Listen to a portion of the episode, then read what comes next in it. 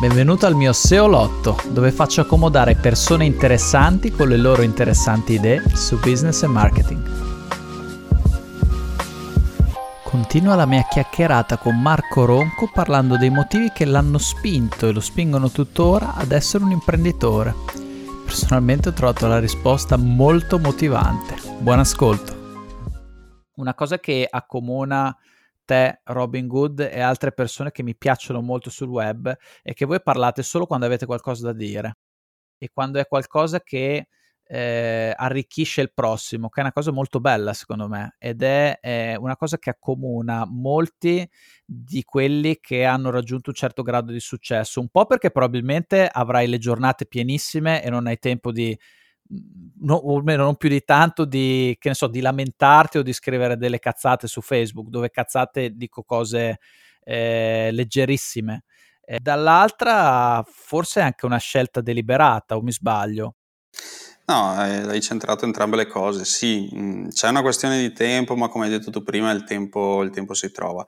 Dall'altra è deliberata, eh, cioè e venendo io stesso dalla scuola di Robin Hood essendo proprio la filosofia che abbiamo anche in realtà tutti in azienda, eh, parliamo solo quando abbiamo qualcosa che anche nel nostro piccolo può fare la differenza per chi ci sta ascoltando. Quindi dargli proprio un contributo tangibile da questo punto di vista. Eh, cioè, io preferisco mh, anche quando succede magari qualcosa di negativo e vedo che mi coinvolgono, eccetera. Eh, io credo che non è che conti molto la sfortuna, l'imprevisto, eccetera. Eh, uno viene chiamato in causa, se ne deve sempre assumere la, la responsabilità, non ci sono giustificazioni da questo punto di vista eh, prendendosi la responsabilità anche di quello che succede, diciamo là fuori, di quello in cui sei chiamato in causa, anche se magari non ti riguarda, ti metti in una posizione eh, di dire ok, vediamo se c'è qualcosa che si può fare per migliorare la situazione, no? Cioè ti, ti, ti taggano su un post dove dicono ah il coronavirus è terribile, non sappiamo cosa fare, eccetera. Allora è ovvio che non è colpa mia per, per il coronavirus, ma fai, fai finta che tu hai delle responsabilità è colpa tua, no? Solo nella tua testa, non è che poi ti devi sentire ovviamente colpevole davvero. Quindi mettendoti in quest'ottica dici mm, cosa potrei fare per far star meglio questa persona, eh, cosa, cosa, gli si potrebbe dire, che, che, dialogo si potrebbe instaurare. Lo stesso vale nel, nel business, no? eh, magari il cliente ti arriva e ti dice sì, ma guarda io l'ho già fatte le campagne su Facebook, però sono sempre soldi buttati via perché non è vero, Facebook ti mangia i soldi, non arriva nessuno allora, se tu ti metti nella condizione, mm, sono io Facebook, è stata colpa mia, cosa potrei dire a questo cliente? Beh, ma allora vediamo insieme quello che hai fatto, vediamo come li hai spesi i tuoi soldi, vediamo cosa succede quando atterrano sulla tua pagina, la stai facendo bene per convertire oppure no. Cioè, cercare di essere sempre propositivi è una cosa, è una cosa bella.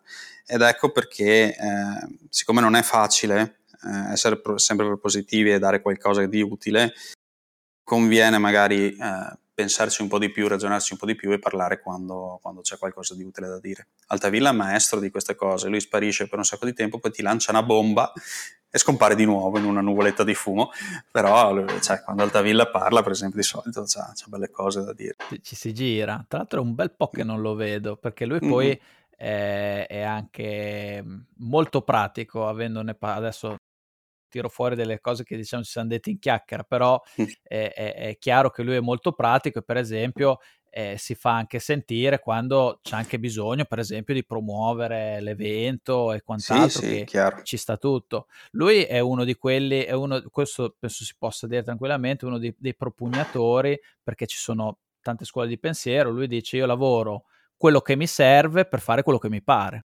Mm-hmm. Che è un, un, Io, per esempio, me lo sono chiesto anche all'inizio del lockdown, ma che cosa vuoi fare da grande? Vuoi creare, eh, scalare, diventare ricco eh, di spirito e di denaro o arrivato a un certo punto tu sai che il, il flusso di clienti c'è, fai le cose che ti piacciono e poi eh, lavori, adesso tu non, non, mi vedi in video, ma dietro di me ho circa 900 videogiochi fisici della collezione e di cui il 99% è backlog, cioè non l'ho mai neanche messo dentro a una console per dire mm, mm, e mi mm. piacerebbe un giorno recuperare un po' il tempo perduto su questa cosa, però eh, anche lì secondo me c'è, c'è, un percorso, una riflessione da fare, tipo tu la, ti sei mai chiesto questa cosa o è una cosa che è venuta da sé, il fatto che tu fai quello che fai, cioè sei un imprenditore vero e proprio? Ma in realtà mh, era quello che volevo fare, cioè nel senso, mh, te lo faccio un po' più filosofica, ok? No? Sì, eh, sì. C'è una cosa che a me fa molto felice, cioè proprio mi piace, è vedere le altre persone che, che, sono contente, che realizzano un sogno, che hanno un problema e viene risolto e che sapere bello. che io ho potuto dargli una mano. Questa è una delle cose più belle per me in assoluto ed è anche egoistico se ci pensi, cioè io ti aiuto perché comunque mi fa star bene, quindi non, non, è un egoismo non, funzionale. Non deve, sì, perlomeno è funzionale, perlomeno è funzionale. Perché stiamo bene in due, quindi ci sta. sì, esatto. Quindi l'essermi messo in, in, contatto, fare il corso, parlare con i clienti, mettermi ogni giorno in contatto così con le persone, mi piace, quindi è, è dove, dove volevo essere. Eh, so anche dove vorrei essere in futuro, quindi eh, okay. Mi, mi, sto muovendo verso quello, cioè una, la cosiddetta rendita automatica, chiamiamola come vuoi, che ti esatto, permetterebbe... la pensione. La sì, ma, ma, in realtà no, no, non, non, non, non, durante la pensione, deve essere una roba che, che, si può già fare adesso, perché sennò... No, no, esatto, no. quella di MJ De Marco, la pensione esatto, 40 anni. La pensione certo. 40 anni, esatto, che è quello di fare lo smart working dove mi pare, cioè se vado in montagna, okay. eccetera, e lo faccio già, nel senso che magari vado in montagna due settimane, continuo un po' a lavorare da lì, poi decido di tornare qua, poi vado da un'altra parte. E si può fare, okay. si può fare. È ovvio che eh, anche se hai da gestire un'azienda, quindi non stiamo parlando solo di gestire il corso, ma gestire anche una, un'azienda sì. di 12 persone, mh, mm, durante il lockdown l'abbiamo proprio visto che è fattibile. Eh, magari ci sarà bisogno di sentirsi un po' di più, per carità, e ogni tanto c'è bisogno anche di vedersi di persona, però non è, non è impossibile. E il fatto che mi, mi ha aiutato, diciamo, da questo punto di vista il lockdown, perlomeno, per dimostrare che tanti avevano paura, no? Qui, oddio, ma se sì. non ci sei fisicamente qua là, invece alla fine è andato tutto tranquillo, per dimostrare appunto che si può fare. Quindi sono sulla strada che voglio percorrere, ecco. Beh, sei un bravo imprenditore allora, perché è una cosa molto difficile A, delegare, B, responsabilizzare le persone. Mm-hmm. E forse l'hai già letto, c'è un libro molto bello che si chiama Traction, sì questa, volta, sì, questa volta sì. eh, quello, quello, l'ho sempre letto, da, l'ho sempre sentito da Giulio Dori, me lo sono letto, sì. molto interessante. Hai applicato il framework tu per caso? Hai no, no, no. qualche strumento? No, in realtà no, in realtà no. Eh, ti dirò, eh, anche qua eh, sulla gestione di, di, di una web agency eh, sì. è, è, la testa un po' di tutti quanti e, e anche è dovuta un po' ai fallimenti che ci sono stati, perché adesso siamo tutti felici qua là, però guardate che tu, tutti sbagliano, io per primo. Eh, ci sono dei clienti, per esempio, che sono andati via nonostante il rapporto fosse ottimo e magari il motivo mi hanno detto, ma eh, è perché effettivamente, eh, che ne so, io mi aspettavo che questa cosa me la poteste fare entro 15 giorni, invece voi mi avete preventivato un mese e mezzo. Questa è una okay. cosa vera, cioè un cliente che è andato via per questo. E qui abbiamo imparato, abbiamo imparato che eh, effettivamente mh, abbiamo settato una certa aspettativa nel cliente, perché magari i lavori precedenti sì. no, sono sempre stati eh, veloci, però nel momento in cui abbiamo preso un carico di lavoro più grande, bisogna fare attenzione perché il cliente che fino a un certo punto era abituato a certi ritmi, se si vede all'improvviso rallentare, no, è come se gli cascasse una certezza. Certo, eh, certo. Quindi dobbiamo essere noi bravi no, a prevenire queste cose. E da questo errore, da altre cose che abbiamo visto che funzionano bene, ce lo siamo fatti noi, un nostro framework. Tant'è che il processo okay. di cui ti parlavo prima, cioè quel digital marketing design, lo applichiamo anche su noi stessi, eh, sui progetti che facciamo noi internamente. È Quindi pazzesco, è, mi hai messo una curiosità, cioè io voglio adesso dopo lo facciamo. non, ti mo- non ti mollo più perché voglio No, ma questa, questa, è la cosa più interessante. Guarda, questi podcast qua io sto già guardando, sto già vedendo che saranno di nicchia perché mm. la gente un po' vuole la Magic Bullet. Ti dico e ti faccio una piccola parentesi e poi probabilmente ne dovremmo riparlare anche dopo se davvero c'hai voglia di fare questa cosa. Mm-hmm. Cioè, per esempio, il Patreon, no? io sì. a, a, gennaio l'ho eh, militarizzato, dico io. Perché? Perché io ero partito, eh, io proprio, io mi sono, fa- per esempio il framework del Traction io l'ho applicato al Patreon e mi sono fatto uh-huh. il mio foglio, qual è la tua mission, che detta così sembra una roba sempre un po' fuffaguru, filosofica, in realtà Traction è una cosa molto pratica, che ti, è un framework sempre aziendale che ti permette di chiarirti uh-huh. le idee, ti dà degli strumenti per capire se c'hai le persone giuste dentro l'azienda, bla bla certo. bla. E co- come dice un mio, questo non lo spiego a te, ma lo spiego a, a, chi ci ascolta che magari non sa di cosa sto parlando. Okay. E come diceva un mio collaboratore giustamente, in un'azienda, quando tu metti, quando in un'azienda non, che non ha strutturato il lavoro con un framework o con qualcosa, ci metti un framework, anche quello più smarzo, eh, l'azienda funziona meglio. E perché gli dai inizi a, a mappare i processi veramente, mm-hmm. ad avere una, ci vuole dell'ordine per far funzionare le cose. Solo un certo. pittore può,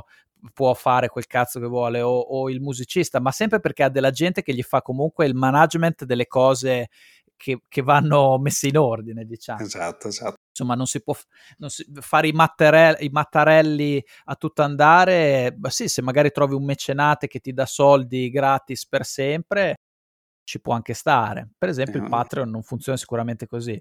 No. E ehm, quello che ho fatto è che all'inizio io avevo tarato la comunicazione, per esempio, io mh, raccoglievo delle email in questa lista dove dicevo che prima o poi avrei fatto, io sto a cosa del Patreon ce l'ho in testa dal 2016.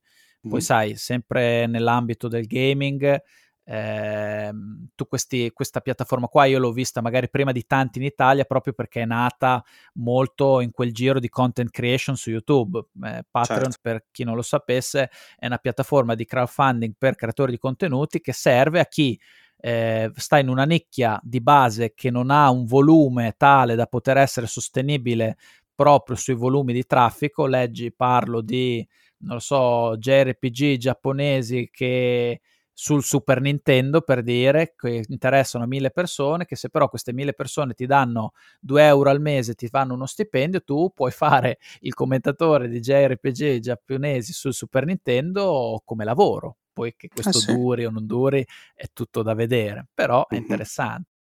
E io nel tempo ho sempre detto, io faccio un'informazione SEO slegata completamente dagli interessi perché non ho mai venduto niente, non mi sono mai affilato a un prodotto deliberatamente per non togliere neanche uno spicchietto di credibilità a quello che volevo dire. E a un certo punto ho detto, vabbè, faccio questa cosa e mhmm, e la faccio perché così mi dà eh, avere un, un, introito diretto da questa cosa, mi, mi, dà la possibilità per esempio di rinunciare a un cliente e mettere più tempo in questa cosa. E, e così ne gioviamo tutti, ma con questa bella, questa filosofia che mi piace ancora tanto anche adesso, io vedevo che la gente si leggeva la comunicazione, che magari non era tarata sicuramente al, a spigolo vivo, nel senso che quando fai una roba così grossa vai a grandi pennellate. E però lo facevo leggere a dei... vedevo che c'era un po' di... a parte la, i primi veramente molto molto che tra l'altro sono ancora dentro dopo praticamente un anno e mezzo di beta test dove li ho fatto veramente tanto penare quindi grazie ai dieci santi che probabilmente ascolteranno anche questo podcast. Vi ringrazio molto per la vostra pazienza quelli venuti dopo, eh, cioè io quando a gennaio ho cambiato il copy da questa cosa, cioè senza cambiare il prodotto, ma da quando eh, diciamo da un discorso filosofico ho detto ah ti vendo dei contenuti che non trovi da nessuna parte, fai soldi, fai questo, fai l'altro e si sono iniziati a scrivere ed è una roba che mi ha colpito un po' in negativo, nel senso che da un certo punto di vista sì è vero, cioè tu alla gente gli devi dare quello che hai bisogno, non quello che hai bisogno di dare tu.